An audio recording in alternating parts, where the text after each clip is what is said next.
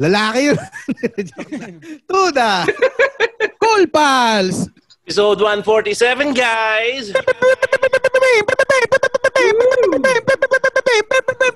Ayaw tumigil. Ayaw tumigil. Ayaw tumigil. Ang dami. Ang dami na. Naipit sa keyboard na naman yan. Naipit na naman sa keyboard. Alam mo, magandang energy ni Nonong, ah. Ganda ng, simula pa lang, ganda na ng energy ni Nonong doon pala sa batian. Marami nang minura agad niyan. Doon pa. Ako, yung una sinabi ni Nonong doon, nung nag-live tayo doon sa page, mura agad eh. Alam mo, magandang energy. Wala. Pero bago tayo magsimula, gusto ko muna mag... Pasalamat muna tayo sa Walwal Sesh, saka sa Halo-Halo Show, sa isang napakasayang game kagabi sa Kumu. Sobrang nang, nag-enjoy tayo dun sa laro natin. Oh, dikit yung oh. laban, kaya sobrang exciting. Come oh, from oh. behind.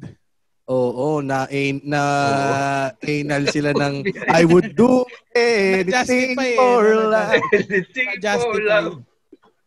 Oo. Ay, nako. No, no, kwento mo naman. Ba't parang ganda ng energy mo ngayon?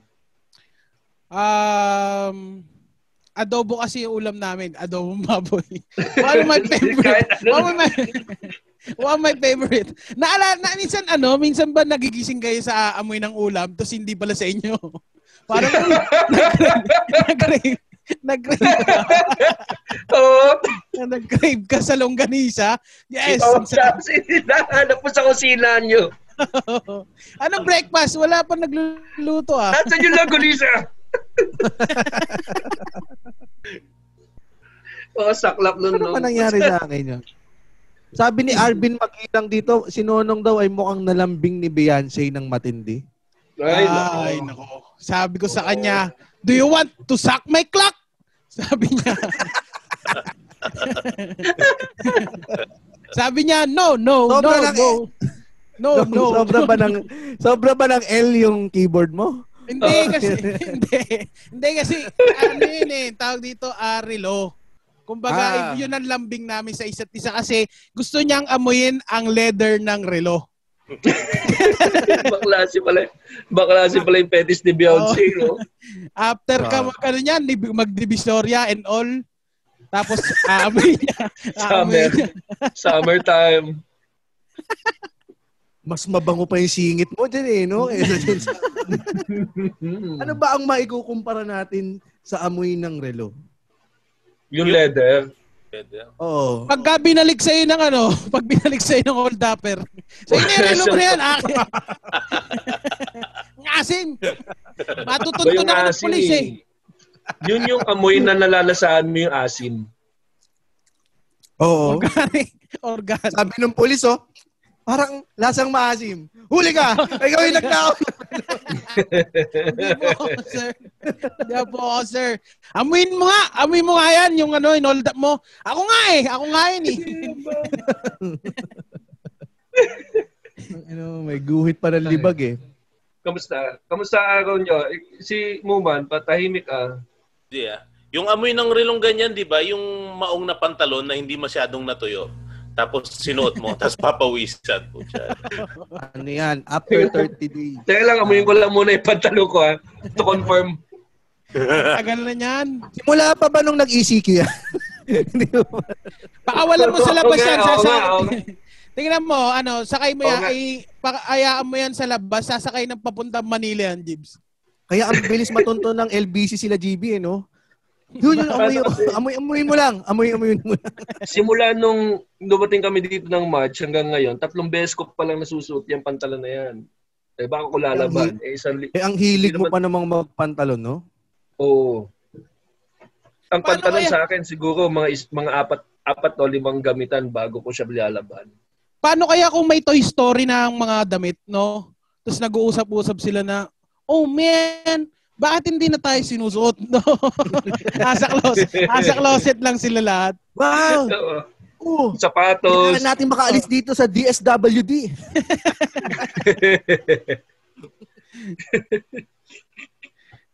Oo, oh, hindi na ako nagsasapatos pa.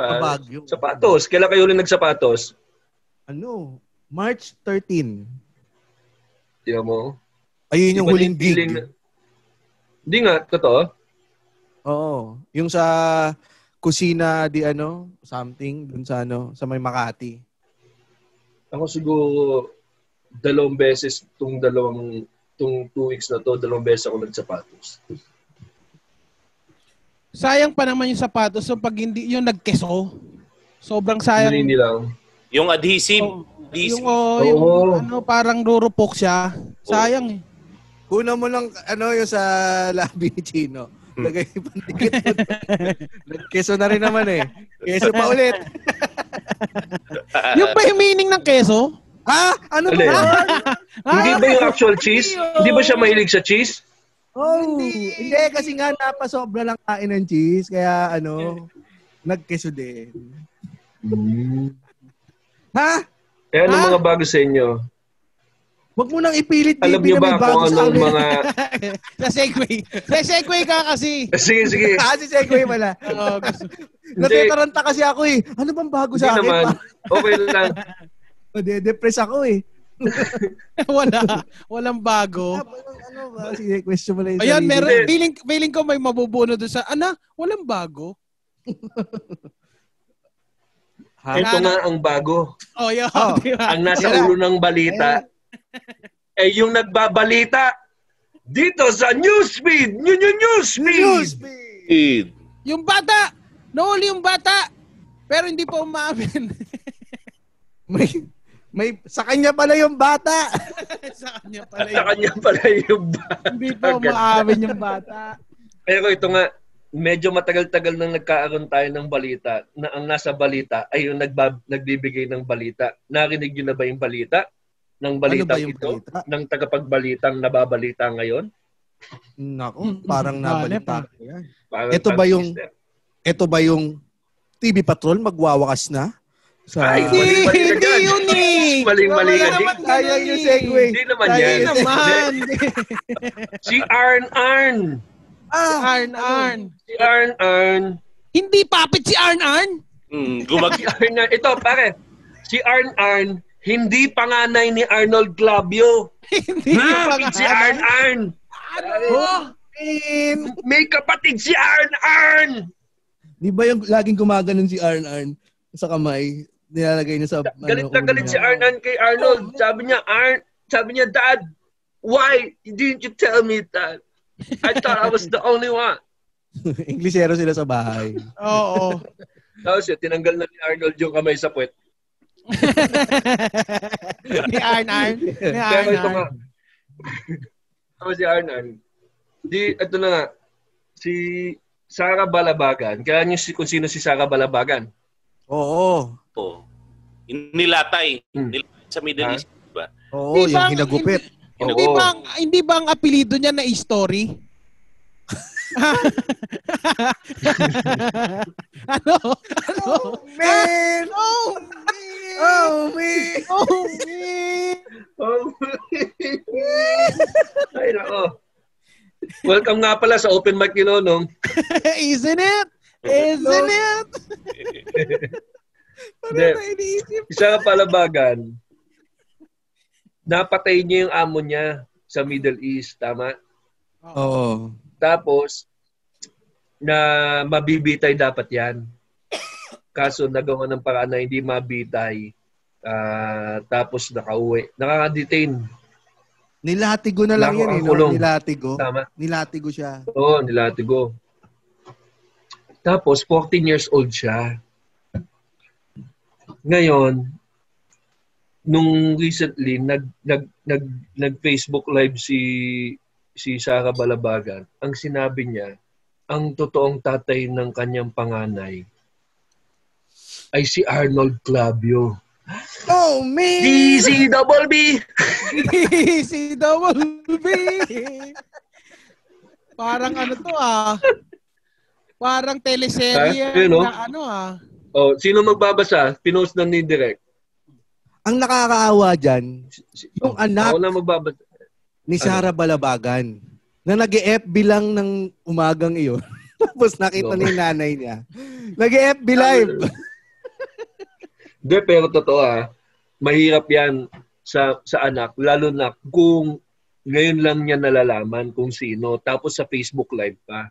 So medyo insensitive din yung malalaman ng anak mo sa Facebook Live na ang totoong tatay niya ay may puppet. D C W B! Super Radio! Wala pa naman si, si Arnold Clavio. Wala pa, no? Hmm. Wala pang oh. nagsasalita. Wala pa, hindi pa. Wala pang anak.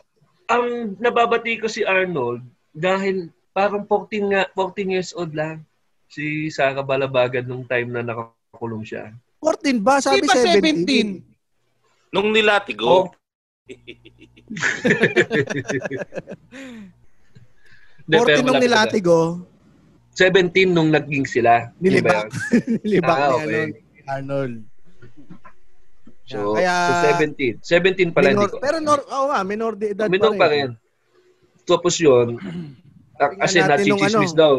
Ibang tao na chichismis na ama eh. Pero ang totoo pala, sabi ni, eh, kinuwento ni Sarah na medyo pala biro daw yan si Arnold. Si Arnold. Oo, exclusive, so mabait, ganyan. Ay, so, funny guy. funny guy. Funny guy. Gusto mo siya, funny guy. Funny guy gets the minor. oh! oh! Don't go there. Don't go there. Don't go there. Nonong is funny, James is funny, Muman is funny, G B is smart. G B is patient. Masasabi natin si Arnold Clavio ay parang pag-ibig dahil wala siyang pinipiling edad. Anet! Narinig mo lang kay Doc G yung kagabi. D W B! Gagi ako nagsabi yung kagabi. Siyempre, lagi ko lang dito para on the record, para may babalikan tayong joke. Ang para sa twenty-nine din yan. Para sa twenty-nine. Ang inaantay ng lahat, ang inaantay ng lahat, siyempre, yung sasabihin ni Arnold, wala pa rin siyang sinasabi. Parang meron sabi lang siyang Ar- post na the, na raw the truth si Arnold. Will set you free. The truth will set you free. Nagsalita na raw siya. Oh, ano sabi niya? No, ano sabi ni Arnold? Arnold. Ano Ay na, Arnold! Arnold! Hindi ba niyang Arnold din? Ay, ba ba yun? Ay, ba ba lang Arnold? Oh, pero ano ha? Hindi, ang sabi niya. Get to the chopper! Go, go to the chopper! Go to the chopper! Go! That is not my child! That is... I'll go to the chopper! Don't follow me! Don't follow me! Sarah!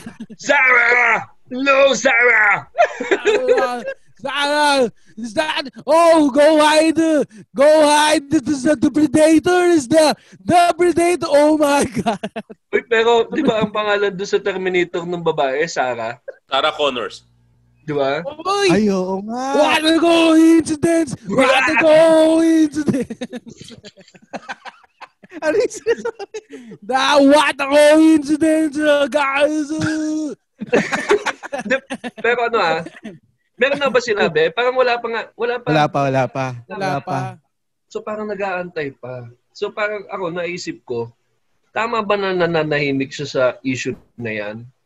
Kasi, siyempre, may babae nagsabi na ikaw ang tatay ng anak ko eh.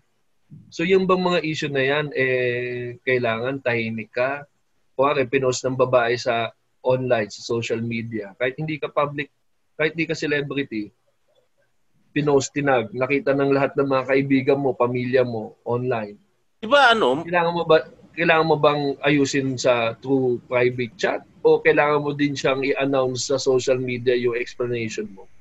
Paayos nila kay Doctor Phil. Ang sa Arnold, you are the father. You are the father. Mabilis itanggihan guys kung wala siyang ginawa. Ganun lang oh, naman wala siyang... Oh, oh, hindi, pagwari, oh, oh. Di mo, di mo talaga anak. Ikaklaro mo ba yung pangalan mo o tatahimik ka lang?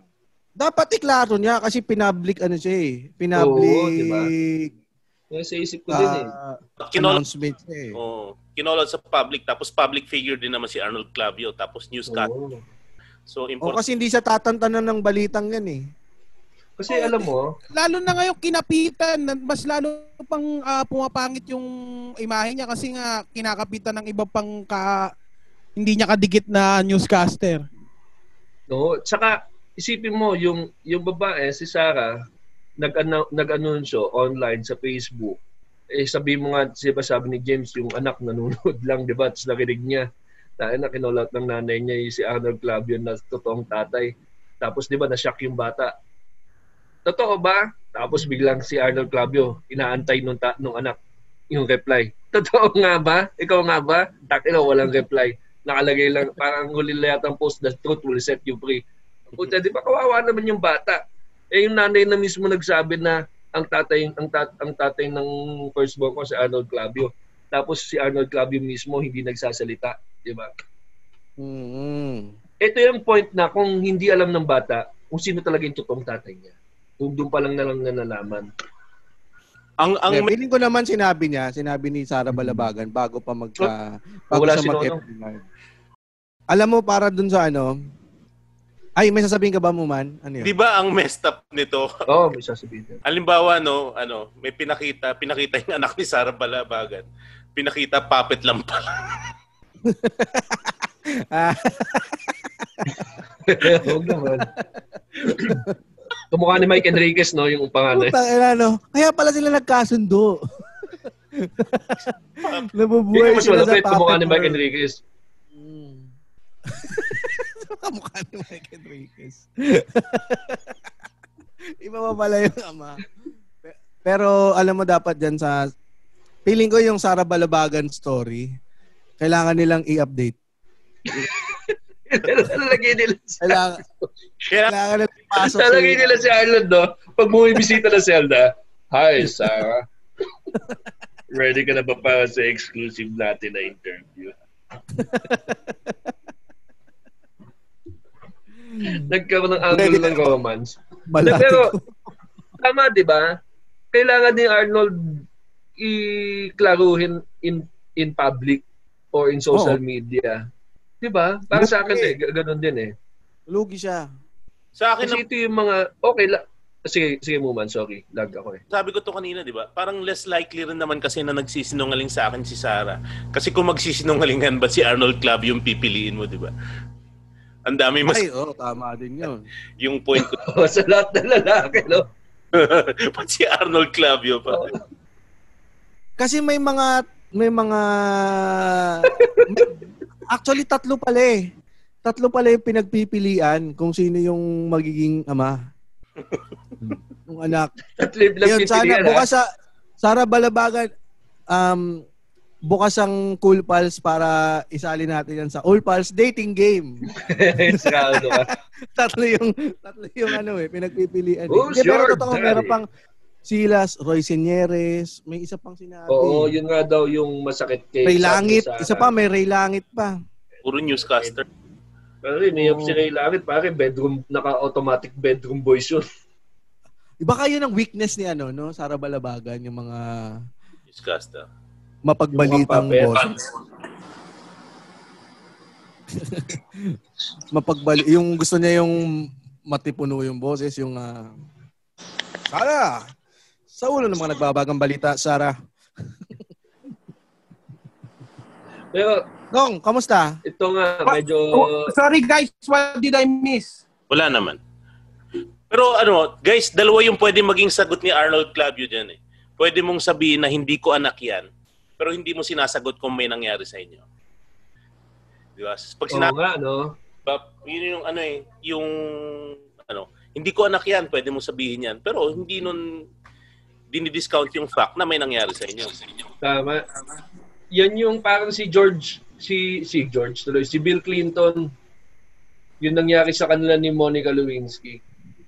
Ang sinabi niya, hindi sila nag-sex, pero binlow job siya.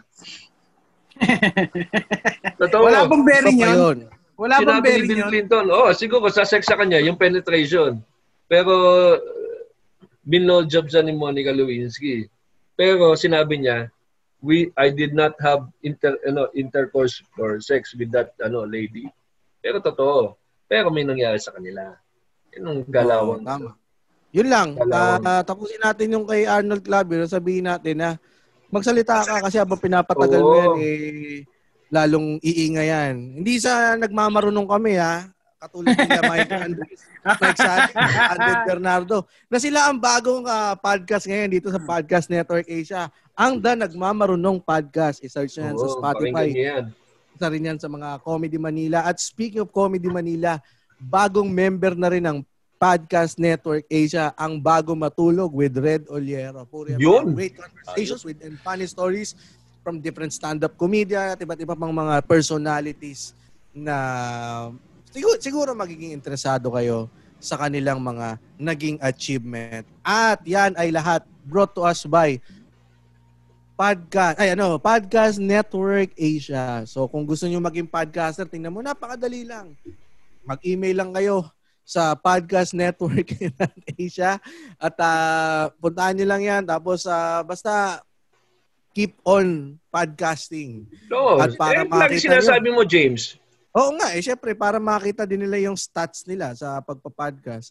Mag-login kayo sa podcast metrics dot co. Libreng-libre lang yan. At gamitin nyo na rin ang code na K O O L P A L S or Cool Pals. No? Capital letters lahat yan. Kaya maganda. Tingnan mo, dumadami na tayo. Sabi nga ni Ron, one thousand podcast ang kanyang target.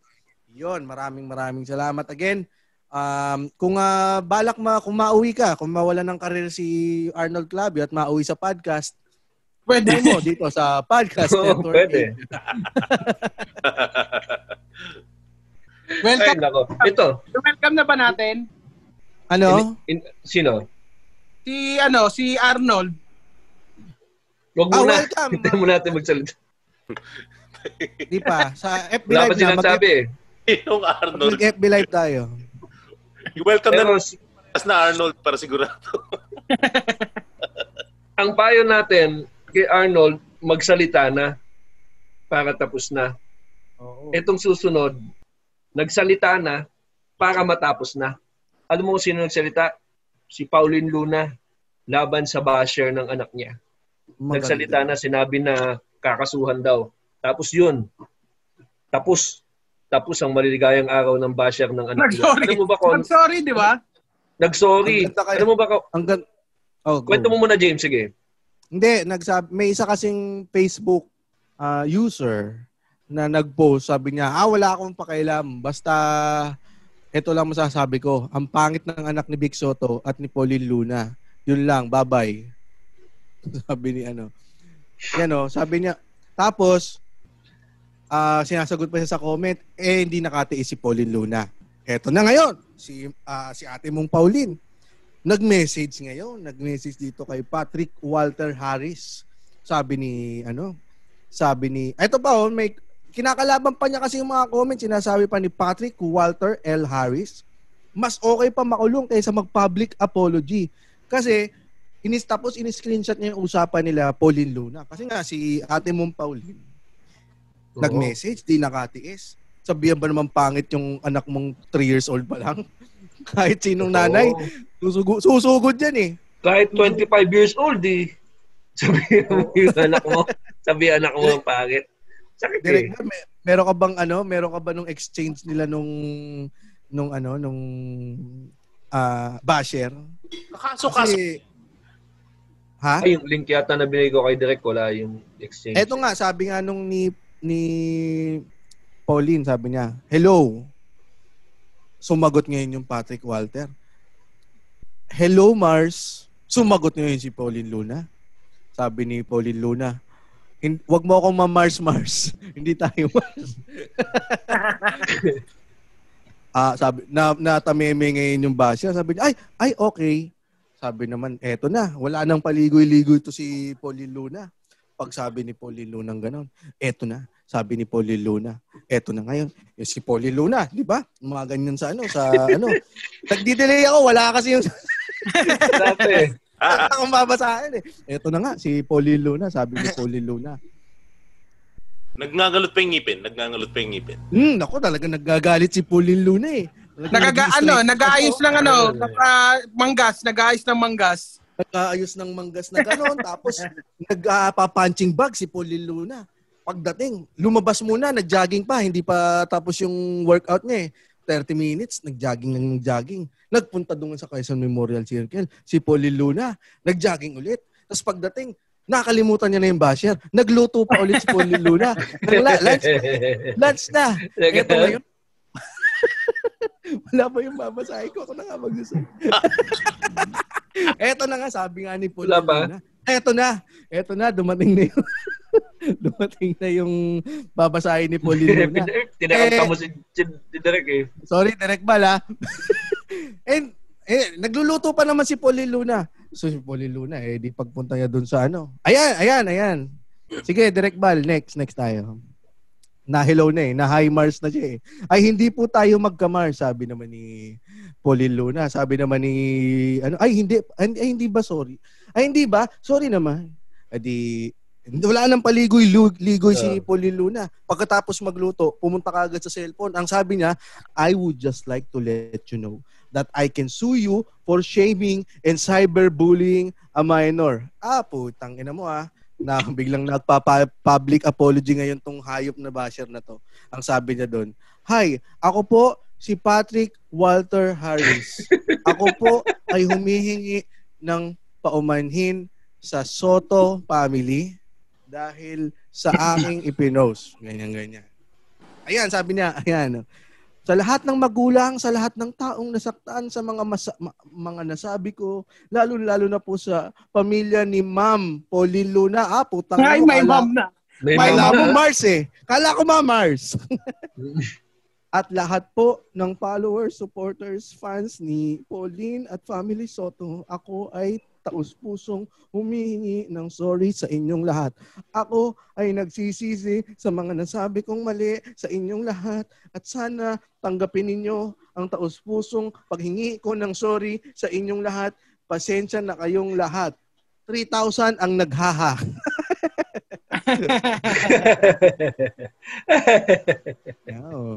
Ay no. O ano? Kita mo. Yung, mi- yung meaning ng haha. Go, Jibs.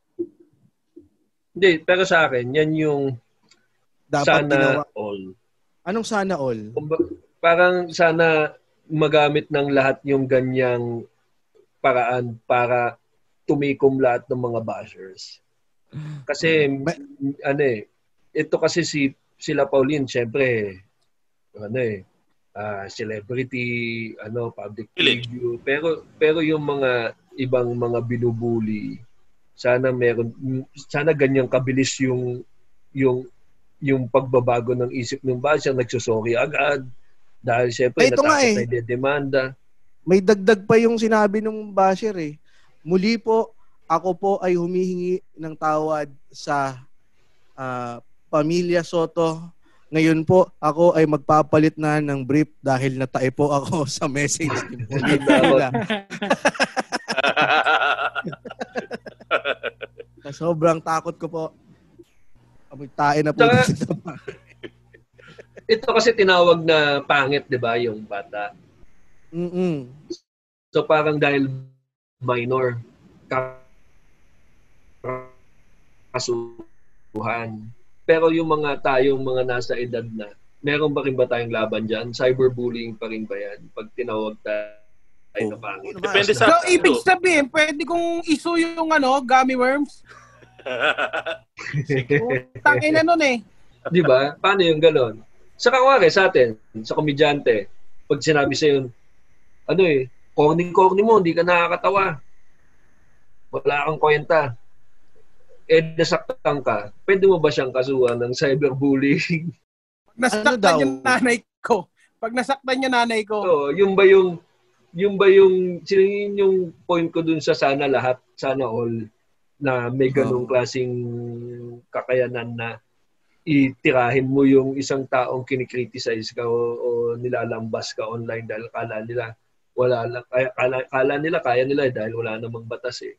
E paano kung wari ganyan? Pwede mo nang kasuhan lahat ng mga bagbabash sa'yo online na nasaktan ka. Hindi pwede naman yata, nag, hindi naman yata yung cyberbullying yung inaano ni kasi minor eh. Pinakita niya yung mukha nung ano nung minor tas ko ano-anong sinasabi. Feeling ko mas may grounds, may may gravity kapag minor. Pag sa atin kasi wala naman kasing batas na pag sinabihan ka pangit, hindi mo siya pwedeng ma- Sasabihin sa, ka pang balat balat sibuyas ka pa. Piconlo. So, so ang so ano eh, naantayin na lang ng lalaki na pag matanda na yung bata, doon mo na lang sabihin, gano'n, yung ba yung sila Simon James? Picture. Kasi parang, parang sa mga... Parang doon ako nalilito eh. Antay mo so, mag-eighty. pa, pa, hindi si Arnold eh. Arnold, huwag ka tumulong kay Arnold. Arnold yan, hindi nakapaghintay. hmm, kino mo? Maghihintay, maghihintay. Kasi... Si Sanderford nga, di sana ang dami nang nagdemanda ni Sanderford. Teka, si Sanderford minor yan, di ba? Ano na yun? Million. Siguro nasa million na yung na, ano niya. Oo, ano? By the way, ganyan taon. Sabi ni Joy... Nasabihin ng judge. Sorry. Nasabihin ng judge. Alin, uh, Sanderford, alin dito ang gusto mong ilagay sa demanda natin? Etong kalapangit, pangit mo, putang ina ka, mamatay ka na. Number four. Ang uh, dami na, no? Hindi natapos yung two seventy-five. Tama na po. Tama na po. Kailangan, kailangan mo lang pumili ng isa, Sanderford. Nisasabihin ka, Puman. Mo man. Sabi nga pala ni Joy Aquino, pwede raw Jibs kasi di naman daw for minor lang ng ang cyberbullying or internet libel. Ang sabi kasi ni Attorney Ed Chico, wala pa raw batas dyan sa cyberbullying. Totoo? Cyber libel meron daw.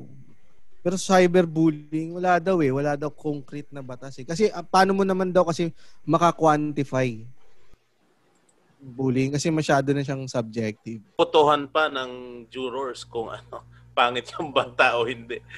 So parang masasabi ba natin na nanakot lang to si Pauleen pero kung kung, kung kakasuhan niya eh wala naman talagang pwedeng Mas isang yan. Pangkaso. Pagbobotohan sa Tusgado. Okay, lahat po ng magsasabing pangit, ang anak ni Pauleen Luna, pakitaas lang po ang kamay.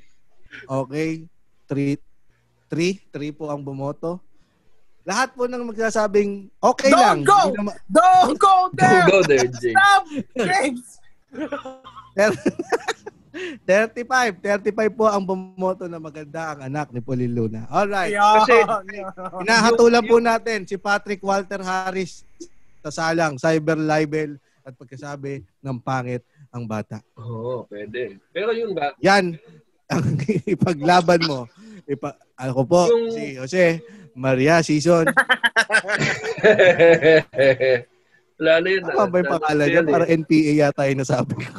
Jose, Jose Narciso. Nawala ang ano ka. Pero yun nga. Sorry, sorry. Yun yung gusto kong i-ano, dito sa cyberbullying. Kasi ito yung magpipigil sa mga taong walang preno kung manlait saka magsalita online dahil alam nilang walang walang batas na yayari sa kanila. Pero itong natakot kong lalaki na to dahil meron siyang sinabi against dun sa anak ni Pauleen, yun yung gusto kong takot na mararamdaman ng lahat ng mga magsasabi ng kung ano-anong hindi maganda online. Maganda kasi kaya kita mo, di ba? Bigla siyang nag-sorry, bigla siyang nag-apologize. Siguro ngayon, takot na takot na ngayon mag-comment yan ng basta-basta. Kasi may mga bagay talaga na wala pang internet. Di ba? Ano na yan eh. Meron kang mga ine-entertain sa utak mo talaga ng mga ng mga opinion mo sa mga bagay-bagay na hindi mo sinasabi talaga. Di ba? Pero nasa utak mo yan. Pero hindi mo sasabihin dahil alam mong mali o hindi maganda yung yung magiging reception ng tao.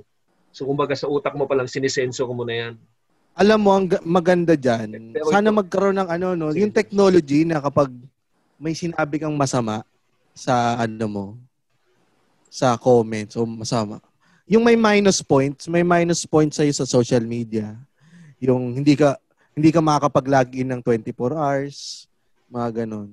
Pag nagsa, pag sinabi mo tong mga bagay na to, parang A I na, oy, okay, ha, bawal sabi masyado ng uh, ano yan, yung magpakamatay ka.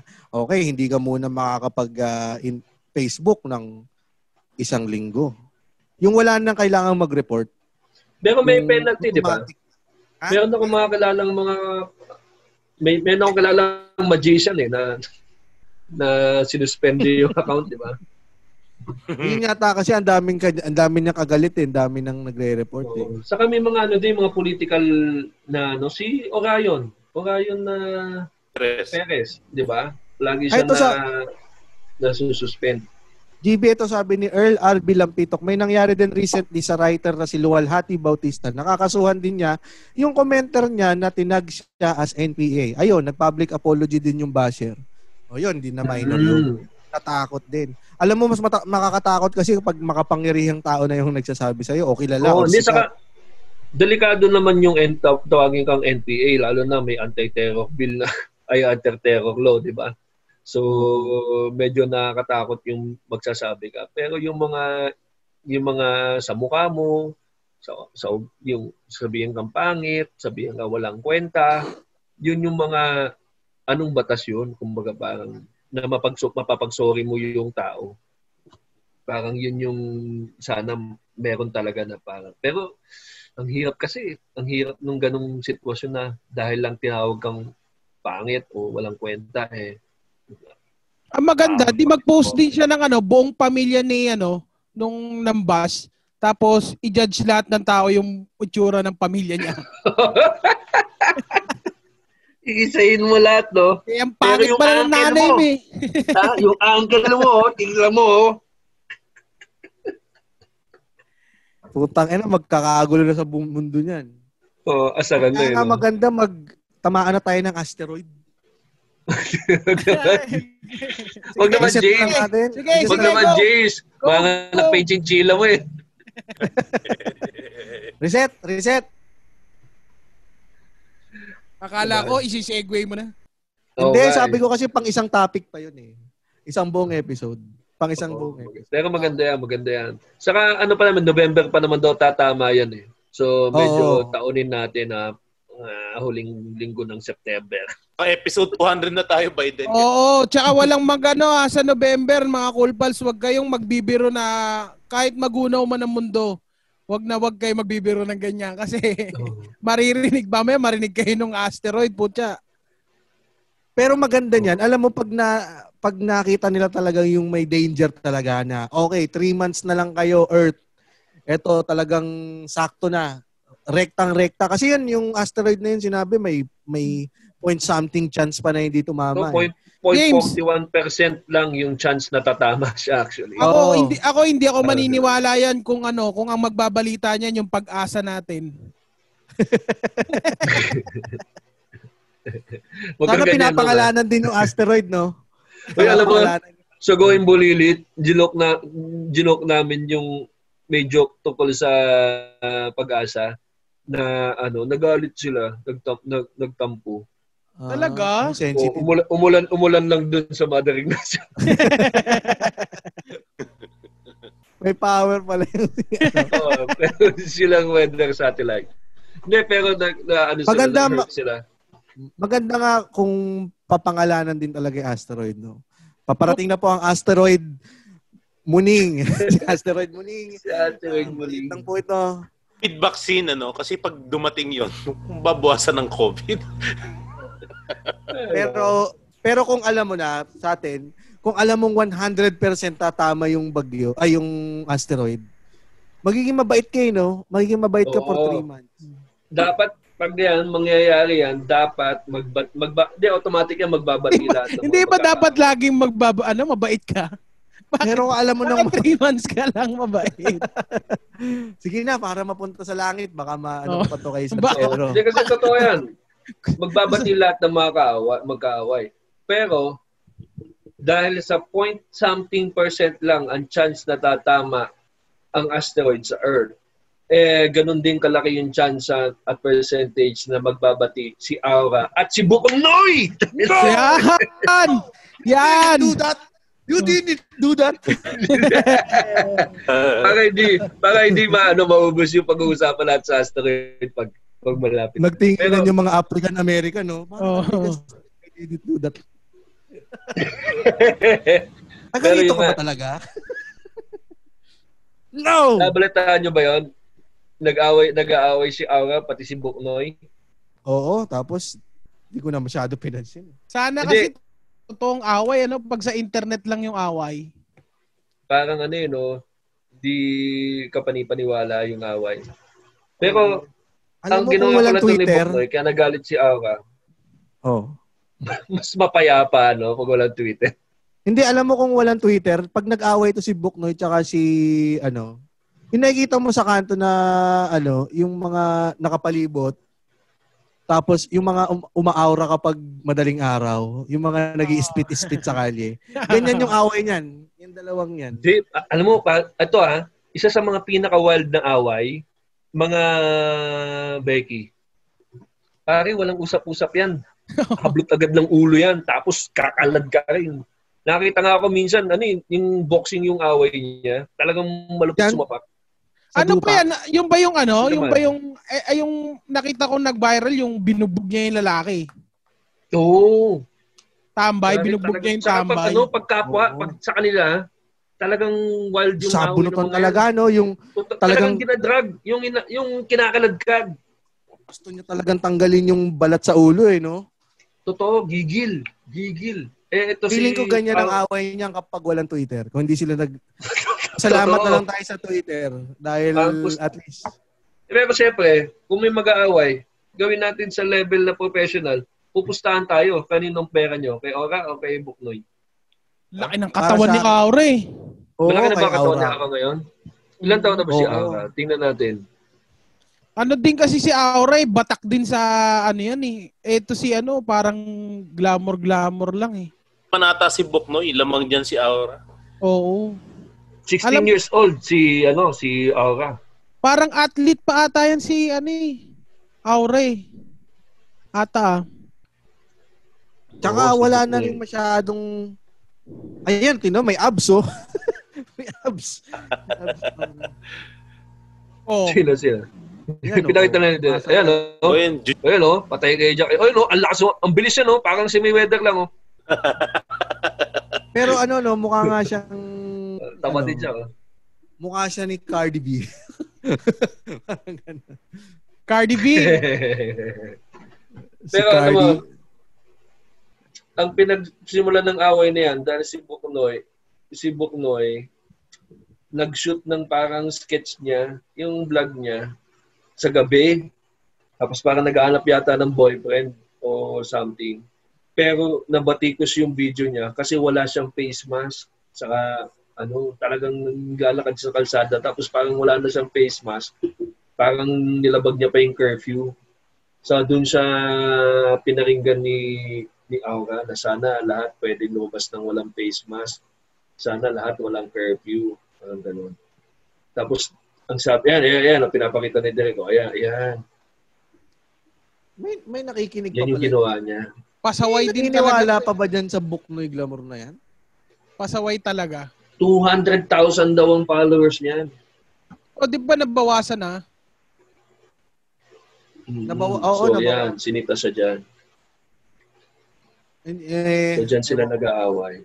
In a way, nakakungaran naman yan doon sa mga nagtiti sa loob ng bahay. Oo. At, sinabi naman ni Buknoy na parang marami na siyang na, na, na tututunan sa lahat ng mga ginawa niyang mali. Meron pa siyang sinabi, James. Alam mo yung sinabi niya? Hindi. Do not add flame to the fire. Yoga flame. Yoga. Yoga fire. Cool Pals pa yung nag-sender. Sinabi niya, do not add flame to the fire. Oh, tangin na. Nag-English pa eh. Alam mo kung sinong Sino nagsabi din yan? Sino? Si Duterte. Do not add fuel to the fire. Alam niyo mo na ba kung kanina niya sinabi yan? To the mask. Fuel to the mask. Di ba to the mask? Alam mo kung kanina niya sinabi yan? Kanino? Siyempre, sa best friend niya, si Leni Robredo. Wow. Oh. Yan lang, yan lang natin pag-usapan Anip. Kasi yan na natin bagsapakan yung dalawang Becky. Ito, Yahoo! Itong, itong hot issue ngayon.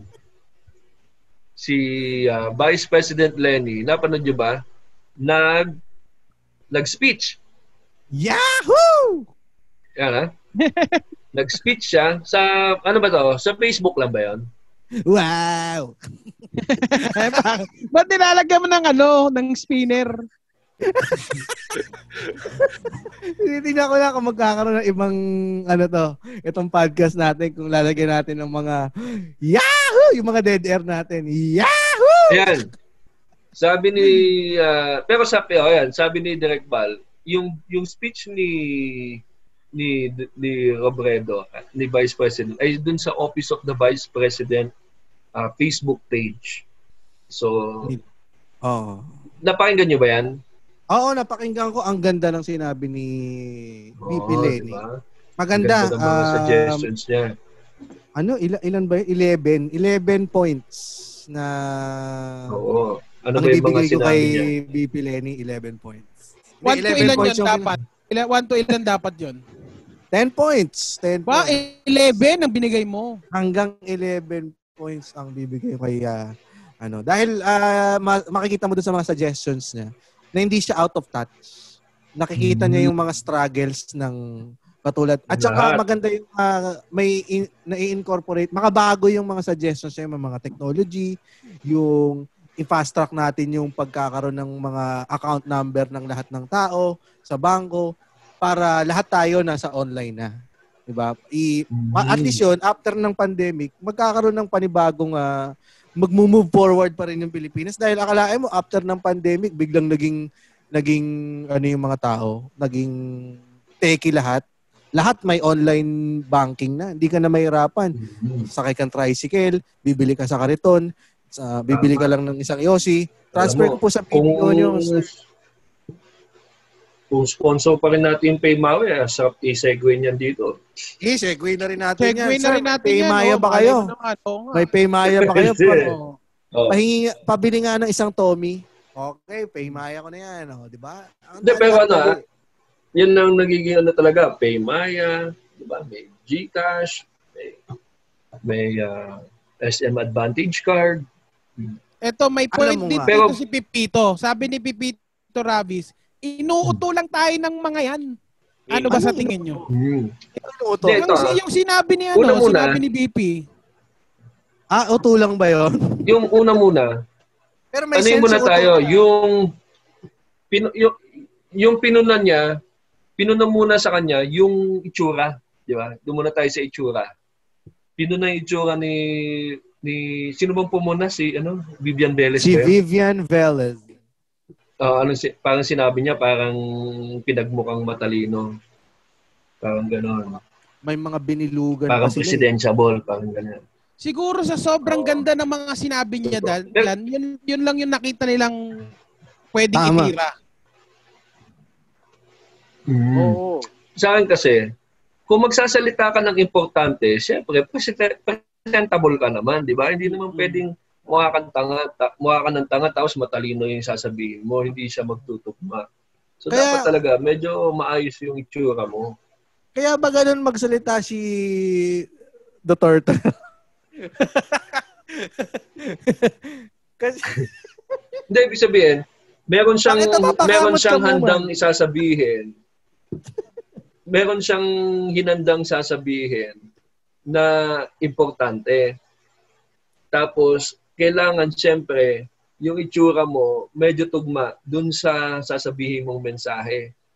Para kailangan credible, para magmukhang credible ka talaga at seryoso dun sa sinasabi mo. Kailangan you look the part, parang gano'n. Kaya sa akin, okay lang yun. Wala problema dyan sa itsura niya. Oo. Wala kasi naman. Kailangan, she has to look the part. Ang ganda nga ng hindi pag- naman siya tulad magkakulay ng... kayo ngayon, J P. Magkakulay kayo ni. Eh.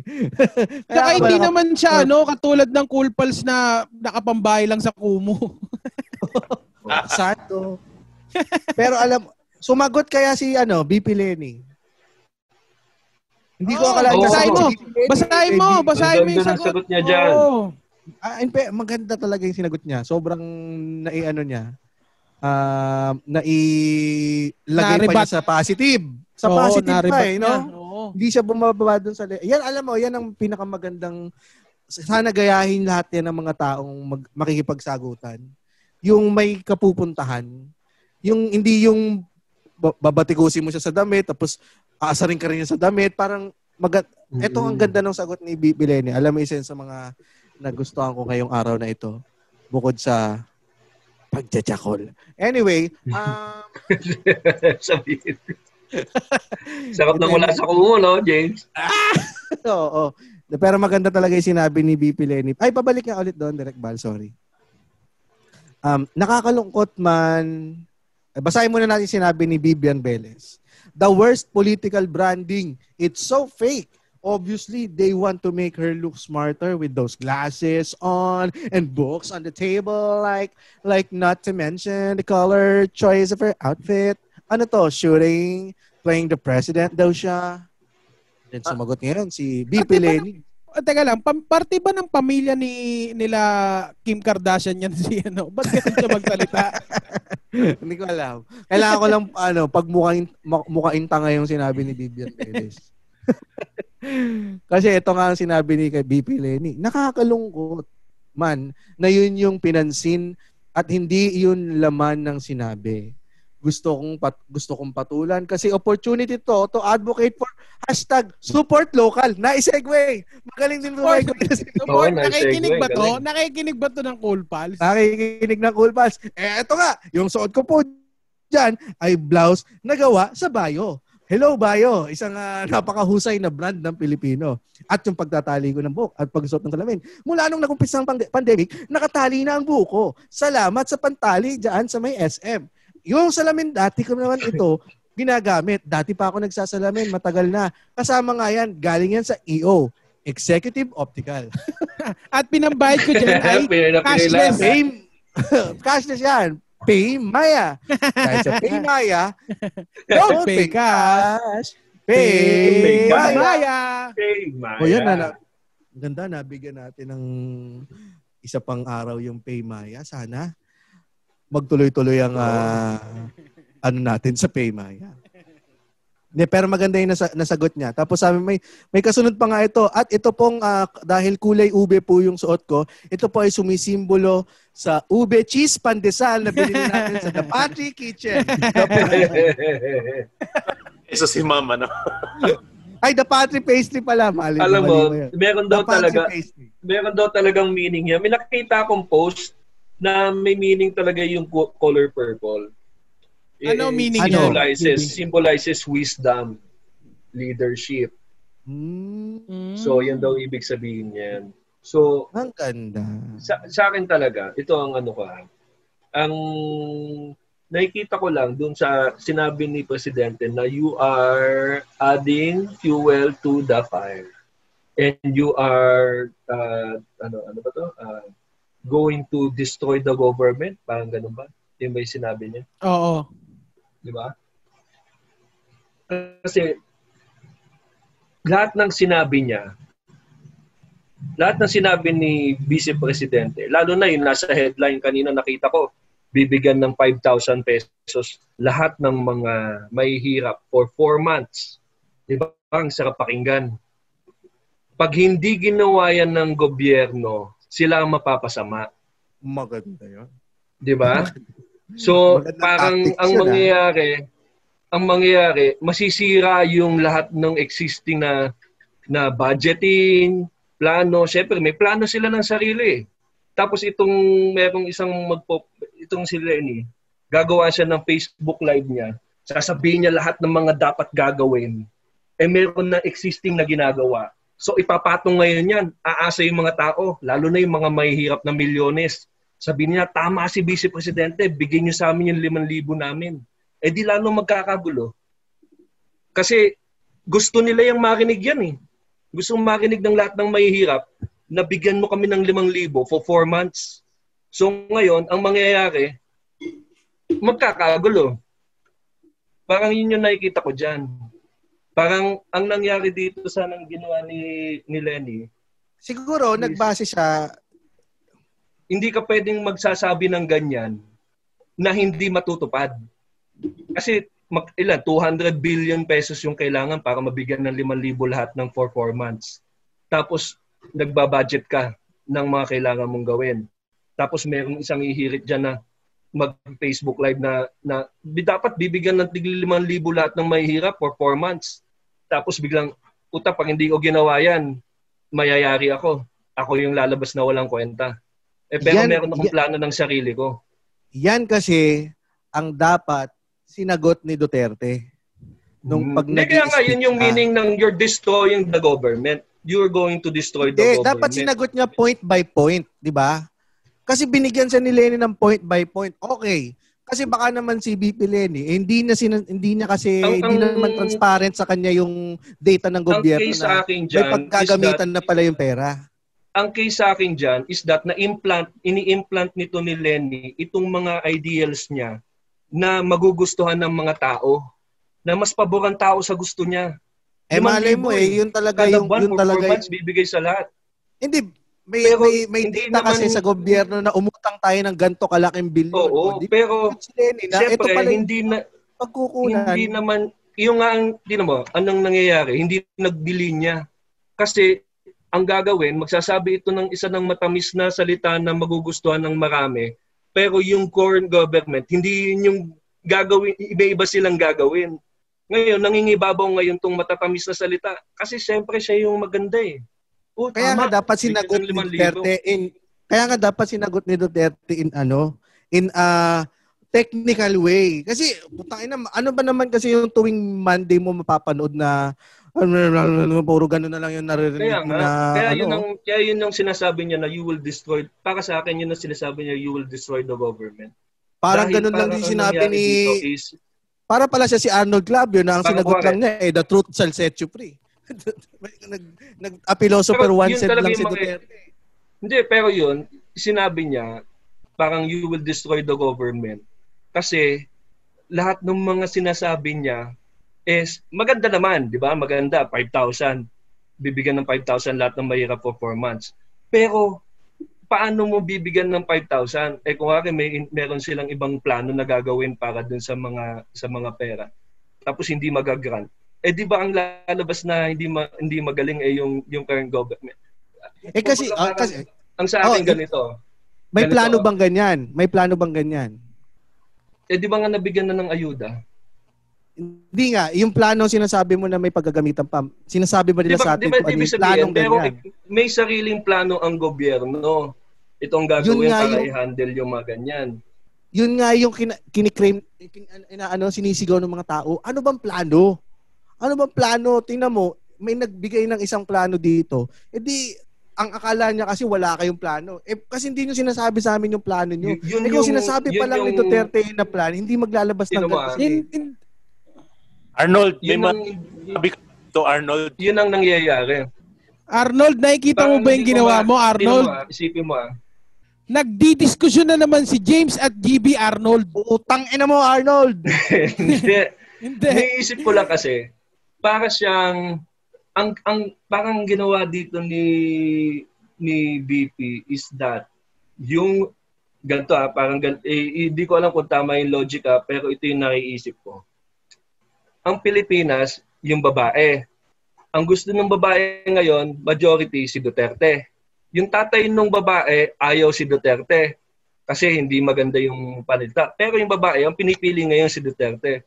Ngayon, ang ginagawa ngayon, nakita nung nung isang may gusto dun sa babae na yung ang ayaw nung tatay dito dun kay Duterte is balasubas, hindi maayos magsalita. Eh di ang papakita niya ngayon dun sa tatay nung babae, maayos ako magsalita, meron akong magandang plano. Nai-gets nyo? Kumbaga, ang daling pakita na maayos akong tao, kung ang kukumpira mo sa kung kukumpira mo sa akin dito sa is nagmumura, balasubas, ganyan. Eh di papakita ko lang yung opposite. Hindi pa, ako which is which is yun naman talaga ang ligawan eh. Hindi pa bumabalik lang tayo nagsa-cycle lang. Pero, totoo. Pero, paano mo naman masasabi? Paano mo na, teka, ito, paano, doon sa, ano, yung lalaking nag-ayos, paano mo naman masasabi na hindi talaga siya mabuting tao or or mabuting tao talaga siya in, in, uh, in, sa loob niya? Kung meron talagang, kung ano, kung ganun lang talaga siya manamit. So titirahin mo siya, sasabihin mo, lahat ng pinapakita niya ay opposite. Paano mo nalamang opposite? Hindi, ibig sabihin, talagang pinapakita niya yung, kumbaga parang yung damit, di ba? O maayos, maganda ang plano. Pero lahat ng pinibigay niya is something na na parang panghahawakan ng tao na parang, oo nga, tama, yan dapat ang gawin. Pero na-disregard na yung actual na dapat, yung, yung focus mo dun sa ginagawa ng current government. Ngayon, dun yung sinasabi ko na parang sinabi ni, ni Duterte, see, you're going to to destroy the government. Kasi nga, dun, tina mo dun sa, sa headline, ano yung sa lahat ng sinabi na eleven points ni ni, ni Robredo, ano yung nasa pinaka-headline? Give five thousand to the poor. Yun yung panghahawakan kasi ng tao na gusto nilang gusto na gusto kong gawin ng presidente ng ng ano ng presidente, bigyan mo pa kami ng pera, ng ayuda for four months, tama yan. Hindi ba dapat pero, hindi ba talaga ginagawa? Ito, hindi, ba, na, hindi ba pumapasok lang tayo lagi sa cycle na da, meron dapat laging hope? Yung kung nandun sa panahon ng naghihirap yung mga tao, biglang merong yung gusto nilang marinig, yun yung sinasabi ng oposisyon. Oo. Katulad nung nangyari kay ano, 'di ba? Kay kay ano, kay Digong na lahat ng mga sinabi niya hindi naman nagkatotoo noon. Pero yung pinangahawakan kasi ng mga tao noon, pupunta siya doon sa ano sa uh, West Philippine Sea. 'Di ba? Parang nasa ang hirap kasi dahil wala na tayong tiwala ngayon kung sino yung totoo o hindi eh. Kaya nga ito kasing yung yun din yung ano ko kay Leni eh. Totoo din ba siya? O sinasabi lang niya yan para umangat siya dito sa current government? Para pag tumakbo siya, eh, mas papaboran siya ng tao. Yun yung nakakaano eh. Parang inaano lang niya eh. Totoo man. Nagpapa, nagpapaano lang siya eh. Na parang gusto, gusto ko lang marinig mo yung gusto mong marinig. Dahil alam ko, hindi ito gagawin ng gobyerno dahil may iba silang plano. Ngayon, kung gusto mo yung narinig mo na sinabi ko, sa susunod na kakandidato ko, sa akin ang boto mo. Dahil napaniwala kita. Yun yung cycle. Yun yung yun yung nanguuto. Yun yung yun yung parang pang pang brainwash. Kasi may ganun eh. May ganung aspeto ang politika eh. Mali ba yung sinabi ni Leni na kaya nga eh. Yung mali ba eh. Yun? Hindi pwede mong masasabi... pwede mong parinig sa mga taong desperado yung mga gusto nilang marinig. Pero alam nitong taong nagsabi na to na hindi to gagawin ng current government. Kaya siya ang lilitaw na magaling. Kampo. Siya ang lilitaw na ma, ma, ano, ma, matalino. Kampo. Buti nga sana. Lilitaw na pakat makatao. Buti nga sana. Buti nga Pero, sana. Pero hindi mo pa rin sigurado kung kaya niyang gawin yan kung presidente na siya. Ayun nga eh. Yun. So eh, sugal pa rin kung, siya.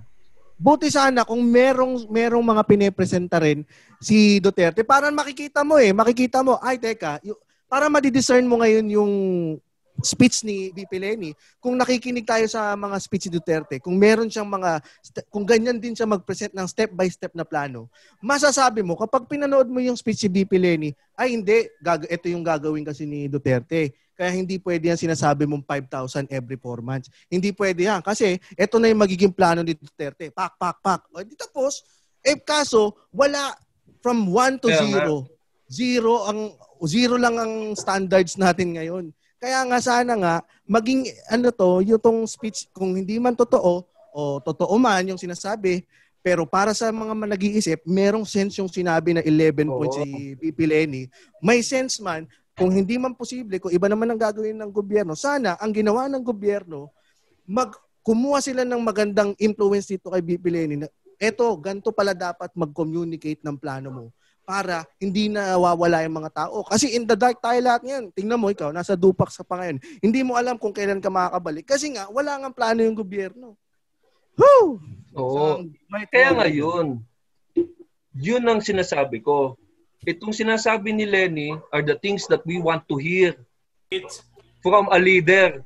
Dahil may comparison tayo. Pero once na ito eh, binigay sa kanya, hindi mo masasabi na gag- magagawa niya yan. Dahil sinasabi lang, para sa akin, sinasabi lang niya yan para mamulaklak siya. Kasi may plano yan tumakbo na presidente. Kasi kung gusto niya talagang gawin yung mga gusto niya, she will actually approach those departments herself para lang mamuno at magsabi na ito yung gawin natin. Hindi yung sasabihin ko lang ng isang bagsakan lahat ng mga eleven points na gusto kong gawin ng gobyerno natin para makaayos. She will actually involve herself doon sa proseso. Yun yung talagang malasakit. Pero para sa iyo, sabihin mo lang, ito yung mga dapat gawin, tapos din, hindi nagpadala sa yun na yung, yun, yun, yun, yun, yun, yun, yun na yung ano ko, yun na yung uh, suggestion ko sa lahat. Eh, nagpadala parang, siya ng ano, parang may, plan, may bahid ng politika. Nagpadala siya ng plan. Bahid sa? ng parang... Nagpadala siya ng plan. Sin- sulat niya kay Duterte. Kung ano yung mga sinabi niya, pinadala din niya. Eh, katulad nito, katulad nito, yung sa bangko, gusto niya uh, makaayos, di ba? Naka, naka-wireless lahat. O, ano yung department na pupuntahan doon para maayos niya yon? O, D S W D, ang kailangan niya puntahan para maayos yung pagpagbibigay ng ayuda. Eh, di D S W D siya makipagtrabaho. O, makipagtrabaho siya sa lahat ng mga bangko. Hindi yung... Paano niya gagawin yun? Hindi siya binibigyan ng power? Hindi siya basta bibigyan ng power kasi hindi siya pwede magkaroon ng credit ngayon dahil malapit na eleksyon eh. Oo. Paano siya? Paano niya gagawin yun? O, edi sabihin naman nga, ni Duterte, itong... pinuputol mo yung chain of command. Hindi. Pwede bakit naman ka, bakit ka pupunta ka sa, sa ano, department? Oh, hindi sabihin mo, meron na akong suggestion sa inyo. Ito, pwede natin gawin to. Bakit di natin, ano, may team ka na mag-ano dyan. Kasi kung, kung ang sasabihin mo ay wala naman siyang power na lumapit sa mga departamento na yan, para saan pa yung suggestion na binitawan niya? Para, mag, para, para sabihin na parang siya yung tama, mali yung gobyerno natin? Oh. Alam mo, dapat isettle na lang yan kay Doctor Phil. Ano para sa akin na, walang Phil, walang eh. ano to ah. I just see it as a more of a polit ano, parang nangangandidato na siya as as, as so tatahimik. Tatanggapin tatahimik. ko. Tatanggapin ko yung argument ng G B na bulok si Leni. Eh ang usapan ngayon, sino mas bulok? 'Di ba? Kaya nga eh ginaga ito para sa akin, ito ay isang isang uh, palabas kung saan pinapakita niya na ako ang dapat iboto niya sa susunod na eleksyon. Eh, yun lang, eh, politika. Lahat din naman ginagawa ng gobyerno ngayon. Papunta rin sa politika eh. Iba yung, iba yung palabas sa action. Okay lang sa akin, Jeeps. I will still take my chances kesa yung current situation natin. Hmm. At ade, ito ah, that's the same thing na, na sinabi natin when people voted for Duterte. I will take the chances kay, kesa sa kanya, kesa itong si Mar Roxas. Ano, ano ulit? Hindi, kumbaga parang I will take yung ganyan din sinasabi ni ni ni ni Muman are the same things sa sinabi ng mga bumoto kay Duterte, kahit na meron siyang rape joke, kahit meron siyang mga uh, kung ano-ano mga sinasabi nung nangangampanya siya, risk siya eh. Pero hindi siya assurance, tapos lahat siya palabas para magustuhan mo siya. It's it's a, it's a numbers game, guys. It's a numbers game. Although mababa yung ads parehas, doon ako sa mas mataas ang ads. Gaya nga ng sinasabi niyo minsan kay Duterte na okay lang, magganto-ganto siya basta nagagawa niya yung trabaho niya. Eto, okay lang, sige, gamitin mo sa politika to, Leni. Basta may sense yung sinasabi mo, basta meron kang plano, may concrete plano ka. Okay, gawin mo gawin mo kung ano man ang hidden sa hidden agenda mo diyan. Pero siguraduhin mo makikinabang din yung buong Pilipinas. So, hindi yung wala ka nang maganda yun. Wala ka nang ginagawa. Kasi pag sinabi mo eh, lang, iba yun eh.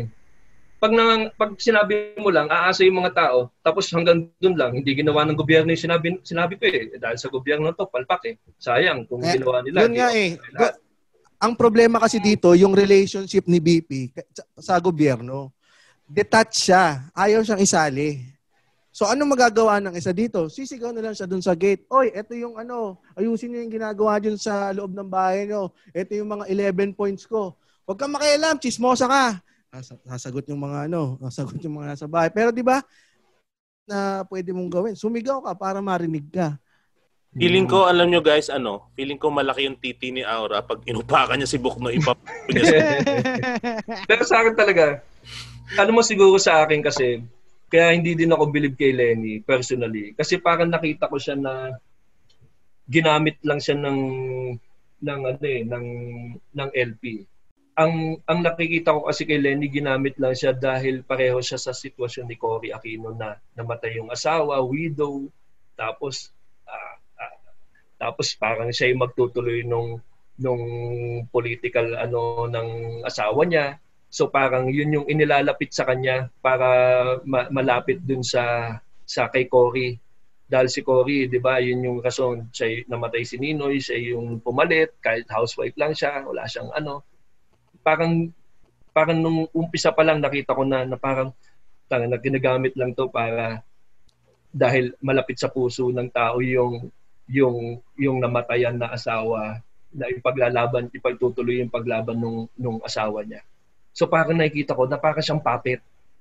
Alam niyo guys, parang hindi naman tayo mag-agree sa issue na lang na to. Pero sana... Eh, parang ina-explain ko lang kung bakit ako ganyan na hindi ako naniniwala kay Leni as much as anyone na na na, na I see on online. Yun yung sa personal pun- ko na parang nakikita. Sa puntong kasing to, ang pipiliin mo, tama si Muman, the less evil na. Parang nung bumoto rin tayo ng twenty sixteen.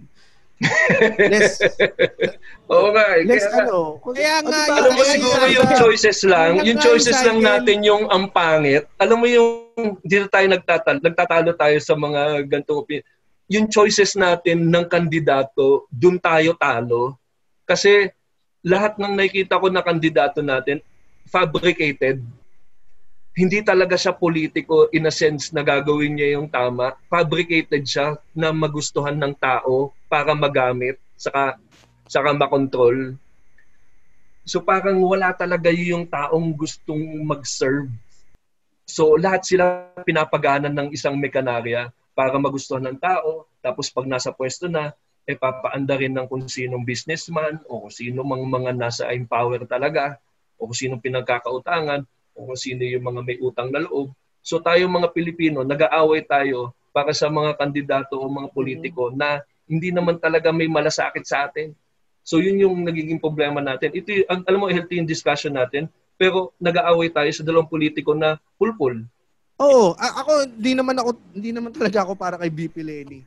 Doon ako sa plano. Hindi, pero yun yung eh, ito nag Oo, yun yung masakit sa akin. Sa sa pagiging wala kasi gano'n talaga gano'n naman talaga yung kailangan discussion eh. Hindi yung tayo na yung suot mo para kang si Miss Tapia, di ba? Oo, parang, hindi oh, gumawa ka lang matalino lasing ka lasing naman pag nag-ano. Ayoko ng mga ganong ano, diskusyonan. Yung ito, result ang pinagdi-discuss natin yung ikagaganda nung ano nung Pilipinas, yung plan of action. Pero talaga yun yun yung rason ko kung ba't totoo wala akong believe ever since. Parang nakikita ko yung pattern.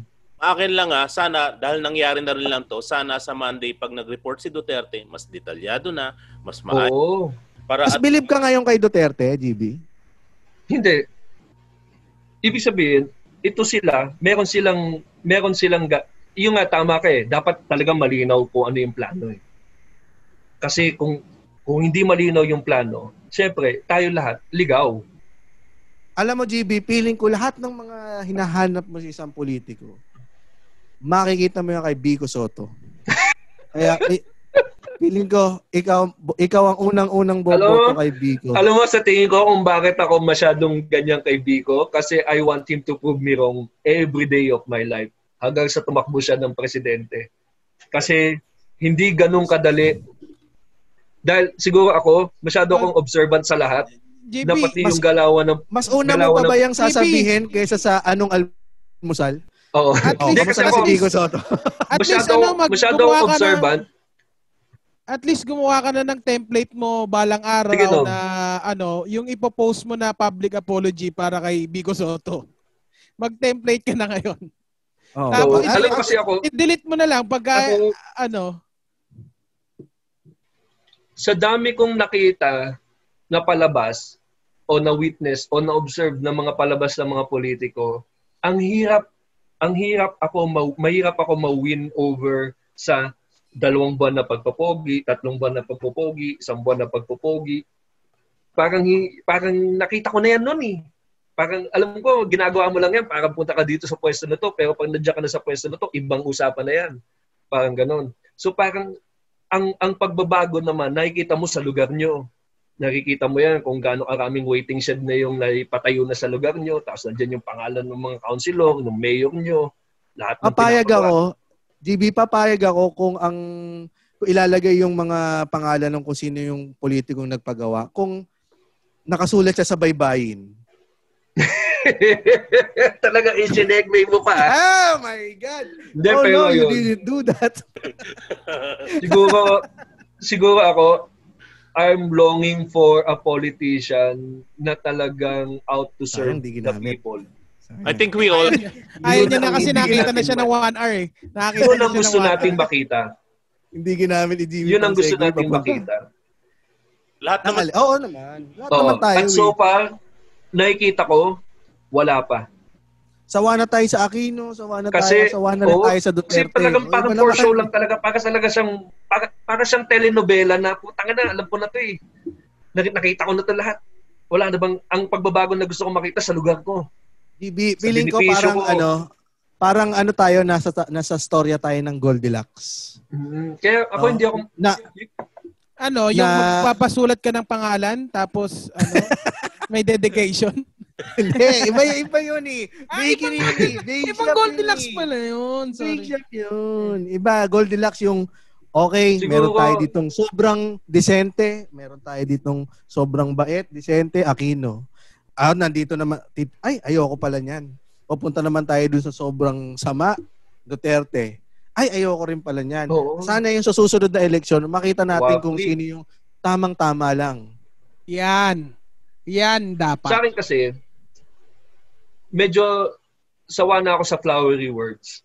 Ang gusto ko makita yung mura ng mura. Yung yung changes sa lugar ko. Yung benefits, yung yung yung peace and order, 'di ba? Tumira ka yung, sa Pasig. Yung Malatas. Ah, meron pong apartment diyan. Yung sa lahat ng mga malang upa diyan. Yung like, nararamdaman mo, sawa na ako marinig. Gusto ko nang maramdaman. Eto, wala yung tayong naramdaman. Yung sinasabi mo. Wala rin tayong narinig. Yung laman ng sinasabi ng politiko, dapat nararamdaman ng tao. Hindi lang naririnig yan. Kasi sawa na akong marinig. Alam niyo kung nanalo si Mar, naayos yung traffic ngayon eh.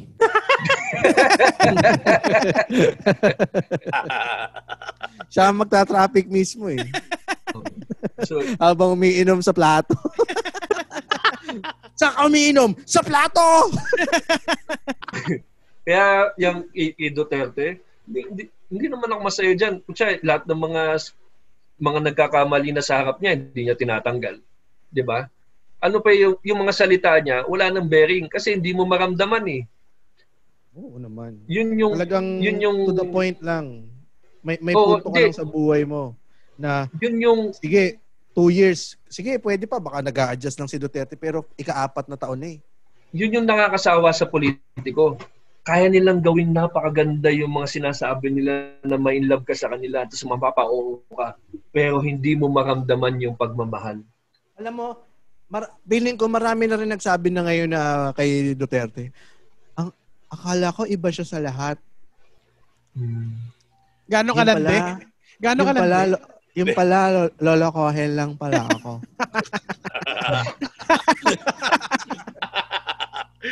Parang ano, ah. Natu- kaya, kaya, tamang duda ako sa lahat. Pag politiko, tamang duda ako. Lahat yan merong, lahat yan planado, lahat yan kalkulado para sila mananalo at makuha ang iyong boto.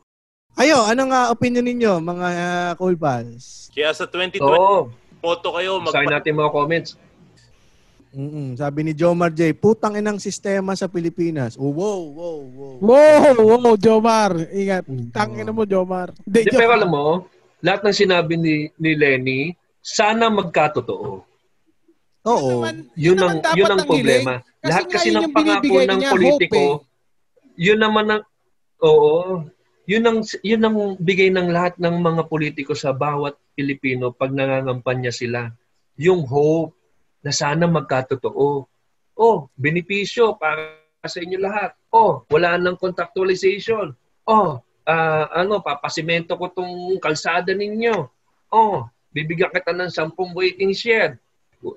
Lahat yun, mga tao, sige, sana nga, matuloy yan, boboto kita. Pero pagdating ng nakasampa na siya, napuka ng, ng pwesto, nasa na yung, nasa na yung mga sinabi niya, wala. Ano, magsusunog ng F E J.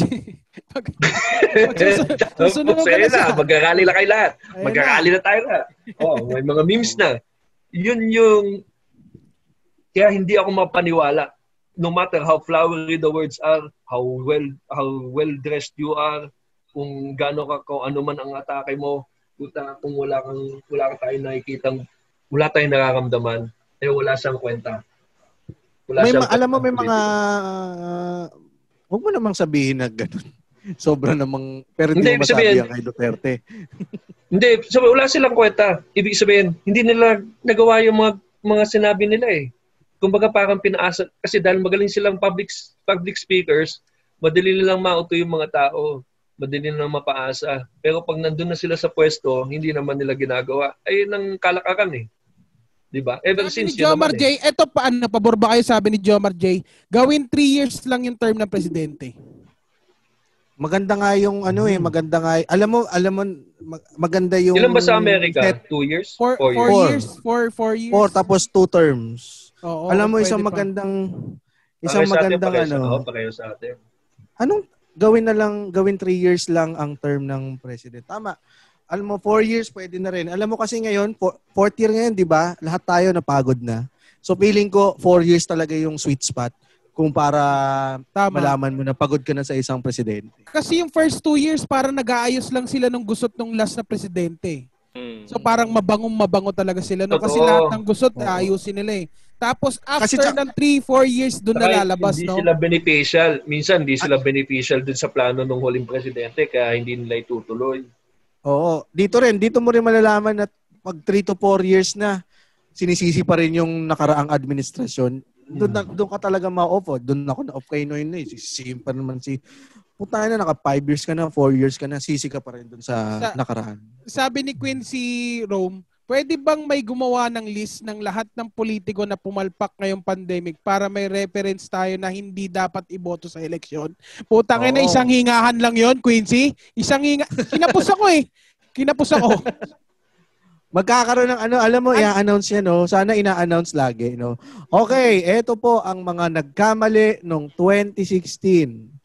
Okay. So, basahin, isa-isa. Noong pandemic, twenty twenty lang, malalaman mo na kung sino yung talagang public servant. Eh. Wala. Totoo. Kaya nga, puta, lalo na yung kasi, mga, kaya nga, pag yung mga sumalo kasi sa mga pwesto ng tatay nila, di ba? Yung mga anak, sumalo doon sa tatay, puta, pag pwesto nila, hindi nila alam ka. Sabi ng tatay, ako balas yun, okay lang yan, diyan ka lang sa opisina, ang gagawa naman talaga yung vice mayor eh. Tapos uh, pag sa pamumi pandemic, tanginang yan. Alam mo, feeling ko talaga yung sistema din, ang sira. Sistema yung sira.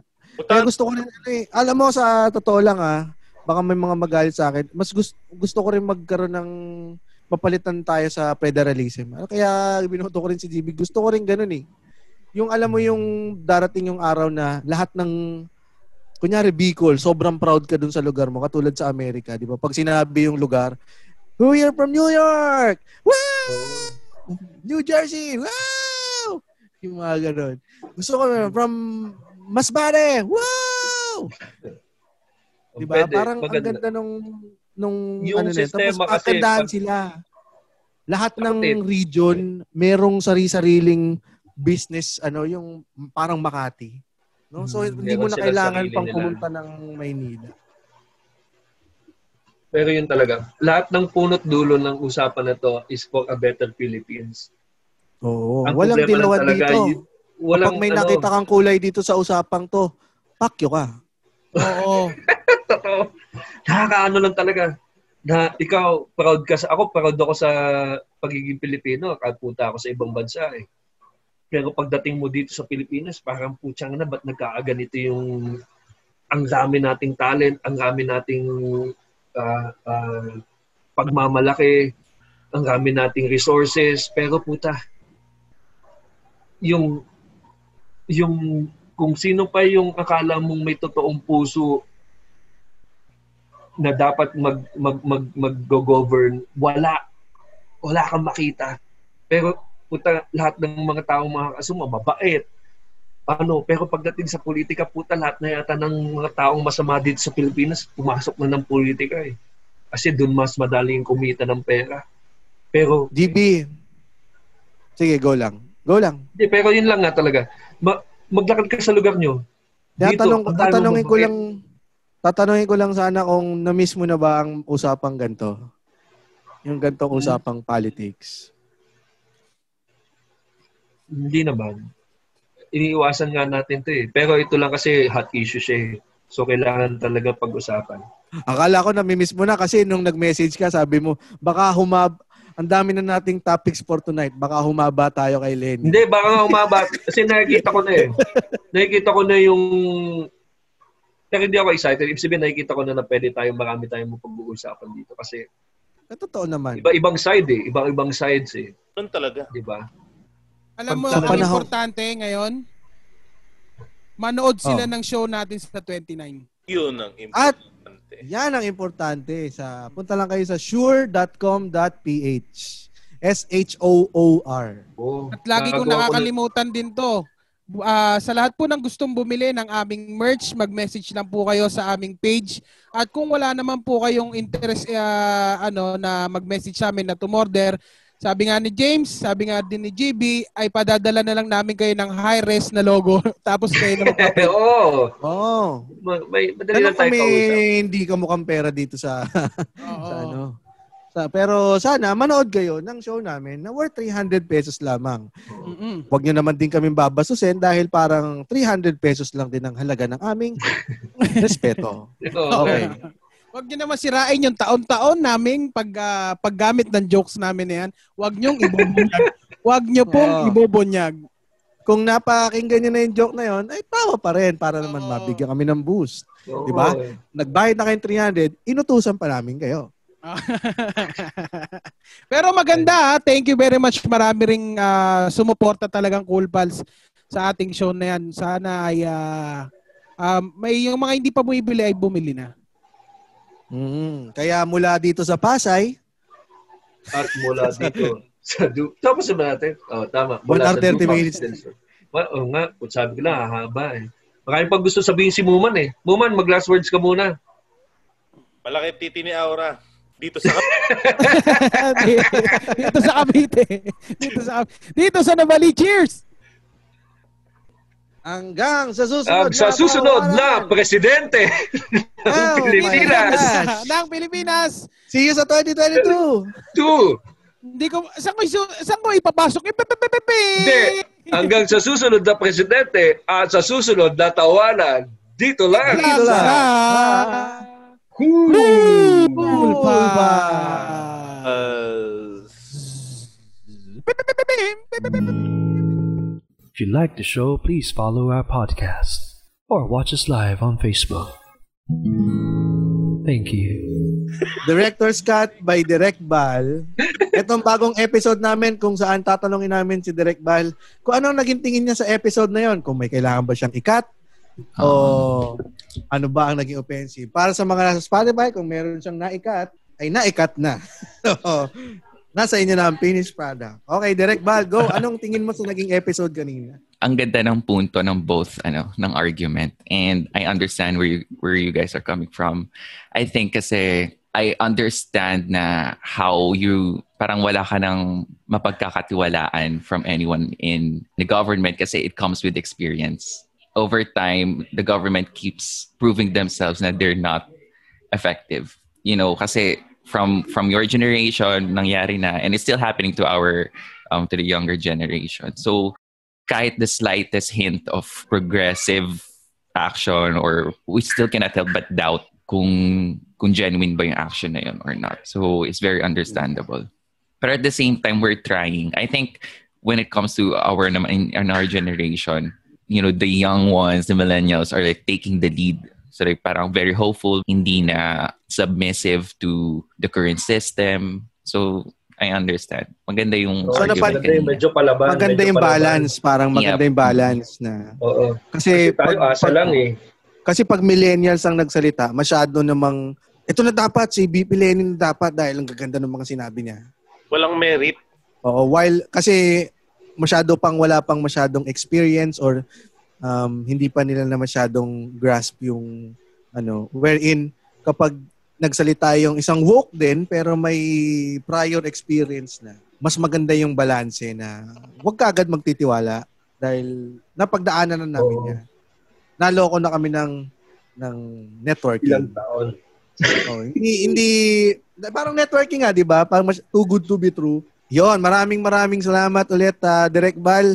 Ito ang uh, Director's Cut, bagong-bagong uh, episode uh, wow. segment para sa ano, para maiwasan tayong makancel. Yan. Yan, thank you. Thank you, Derek.